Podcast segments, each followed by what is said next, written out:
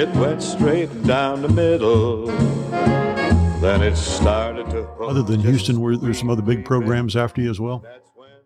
Yeah, Wake Forest was after me. Uh, yeah, there were LSU wanted me to come. Arkansas, actually, there were there were a lot. I can't even recall most of them, and I narrowed it down to Houston. And uh, my dad kept wanting me to play at Centenary because that was at home, and uh, never will forget. We came down here to Houston, and that's when I first met Jackie Burke. and I played golf with Keith Fergus at Champions, you know, and then on Saturday night. Uh, I went to Hofheinz Pavilion, and that's back when uh, uh, Slama Jama, uh, you know, the basketball team was, you know, unbelievable. Yeah, and yeah. so after the game that night, Coach Williams came up to me and he said, Hal, he said, I want to take you in the Houston Library tomorrow morning. I got something in there I want to show you. And I thought to myself, I looked over at him and I said, Coach Williams, I said, I really had no intentions of going to the University of Houston's library while I was down here. he said, No, but he said, You need to see what I'm going to show you.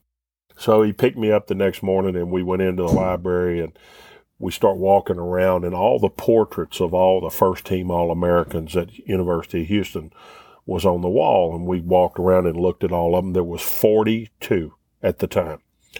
And, uh, he looked up there and he said, look at that, Hal. He said, there is where number 43 is going to be. He said, you could be number 43. I'll never forget that as long as I live. Coach Williams was a great recruiter. He recruited, you know, that's, he, he really didn't know a whole lot about golf. He just recruited people that did know a whole lot about golf.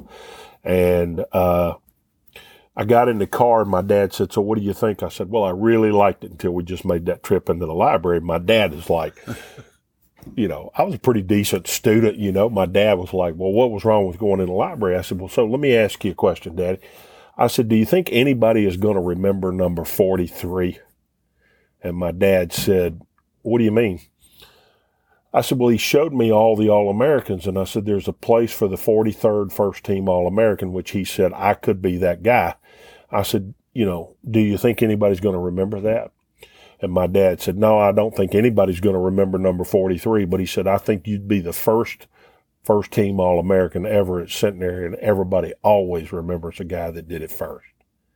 So there it was decided where He I was going to go to school. Right there, didn't he? He he sucked me in right then, and that was music to his ears. You know, he that's what he wanted me to do. Then it We hope you've enjoyed this short track of. For the Good of the Game. And please, wherever you listen to your podcast on Apple and Spotify, if you little like what you hear, please subscribe, been found to this spread the word, and tell your friends. But it went straight Until we tee it up again, middle. For the good of the game, so long, everybody. Whack down the fairway. It went smack down the fairway. Then it started to slice just smidge off line. It headed for two, but it bounced off nine. My caddy says, long as you're still in the state, you're okay. Yes, it went straight down the middle, quite a way.